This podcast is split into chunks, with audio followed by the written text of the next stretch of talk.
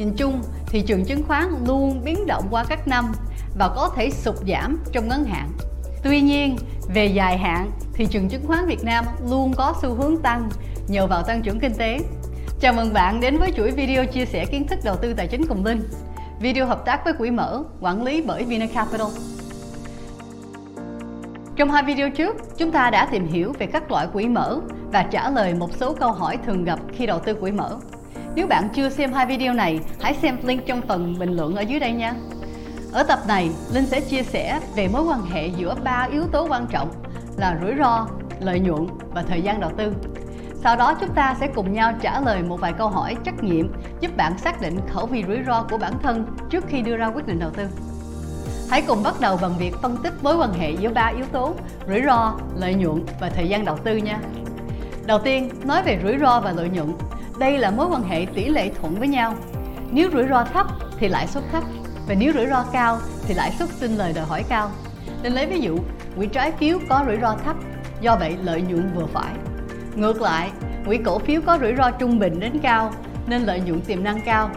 Trong các sản phẩm về đầu tư sẽ không có trường hợp nào có đồng thời rủi ro thấp và lợi nhuận cao.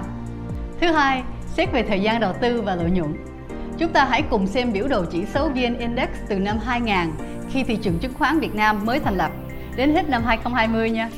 VN Index là tổng số giá trị thị trường dựa vào mức độ chi phối của từng cổ phiếu đang trên sàn.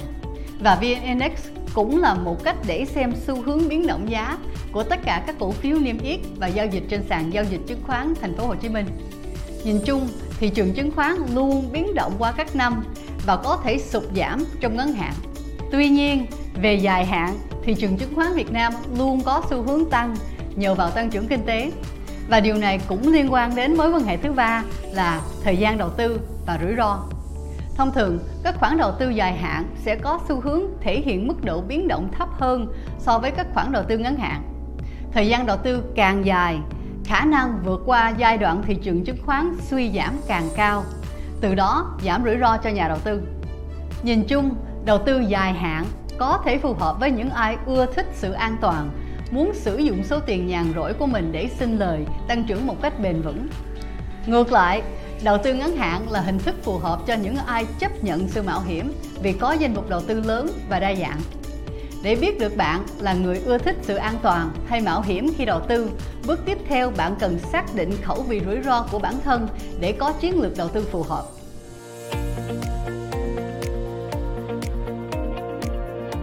Một cách đơn giản để xác định khẩu vị rủi ro của bạn là làm bảng khảo sát khẩu vị rủi ro. Việc này sẽ giúp bạn chọn kênh đầu tư phù hợp hơn. Trên màn hình là bảng khảo sát khẩu vị rủi ro từ công ty quản lý quỹ Vinacapital. Các bạn có thể dừng lại video một chút, tải bản khảo sát này ở đường link mà link đính kèm ở trong bài đăng hoặc phần bình luận nha. Rồi, các bạn đã chuẩn bị sẵn sàng chưa? Chúng ta hãy bắt đầu với câu hỏi đầu tiên nha là kiến thức và kinh nghiệm của bạn trong việc đầu tư chứng khoán là ở mức nào? Là A. Không có kiến thức và kinh nghiệm B. Có ít kiến thức và hoặc kinh nghiệm C.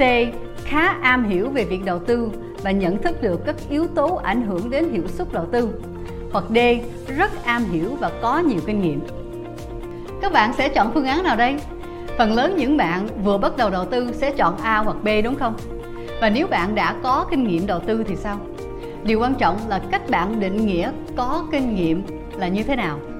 Nếu bạn đã dành 4 năm học tài chính nhưng chưa làm việc tại một quỹ nào đó thì bạn sẽ là B, có ít kiến thức hoặc kinh nghiệm. Nếu bạn đã đầu tư được 5 năm nhưng các quyết định chỉ dựa trên các kiến thức cơ bản và rất ít phân tích thì phương án bạn chọn vẫn sẽ là B. Bạn phải cẩn thận khi lựa chọn các câu trả lời cho những câu hỏi này để chắc chắn rằng bạn đang quyết định chính xác mức độ chịu rủi ro của mình. Bây giờ chúng ta sẽ tiếp tục với một câu hỏi tình huống nha, là câu hỏi số 5 trong bảng câu hỏi. Nếu khoản đầu tư của bạn bị lỗ 15% giá trị vì biến động của thị trường, bạn sẽ làm gì? A. Bán hết chứng khoán và giữ tiền. B. Bán một phần chứng khoán, giữ một phần và đợi giá trị phục hồi. C. Không làm gì cả, đợi giá trị phục hồi. D. Mua thêm chứng khoán, vì khi thị trường giảm là cơ hội để đầu tư thêm. Phản ứng của bạn đối với tình huống này có thể giúp bạn xác định khả năng chấp nhận rủi ro trong các quyết định đầu tư của mình. Trên đây chỉ là hai trong số 7 câu hỏi trong bản khảo sát. Các bạn hãy đọc bản khảo sát này thật kỹ và suy nghĩ rõ ràng khi lựa chọn nha. Các câu hỏi trong bản khảo sát này không có đúng hay sai. Đây đơn giản chỉ là hành vi và tâm lý của bạn. Chúng ta đều biết thị trường luôn luôn biến động. Mức lợi nhuận bạn mong muốn càng cao thì rủi ro cũng sẽ tăng cao tương ứng. Vì vậy, cách bạn phản ứng khi có rủi ro xảy ra cũng sẽ quyết định khẩu vị rủi ro của bạn. Sau khi bạn đã trả lời tất cả câu hỏi trong bản khảo sát thì bạn sẽ tính điểm cho từng câu.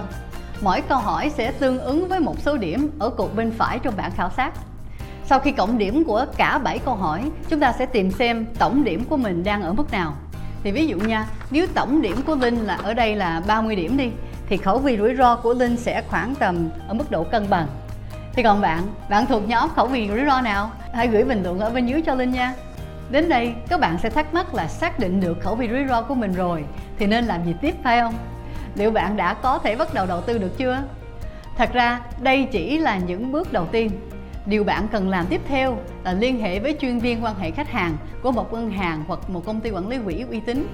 Nhờ đó, bạn sẽ được tư vấn chi tiết để tạo một danh mục đầu tư tối ưu, giúp đạt được mục tiêu và giảm thiểu rủi ro khi đầu tư.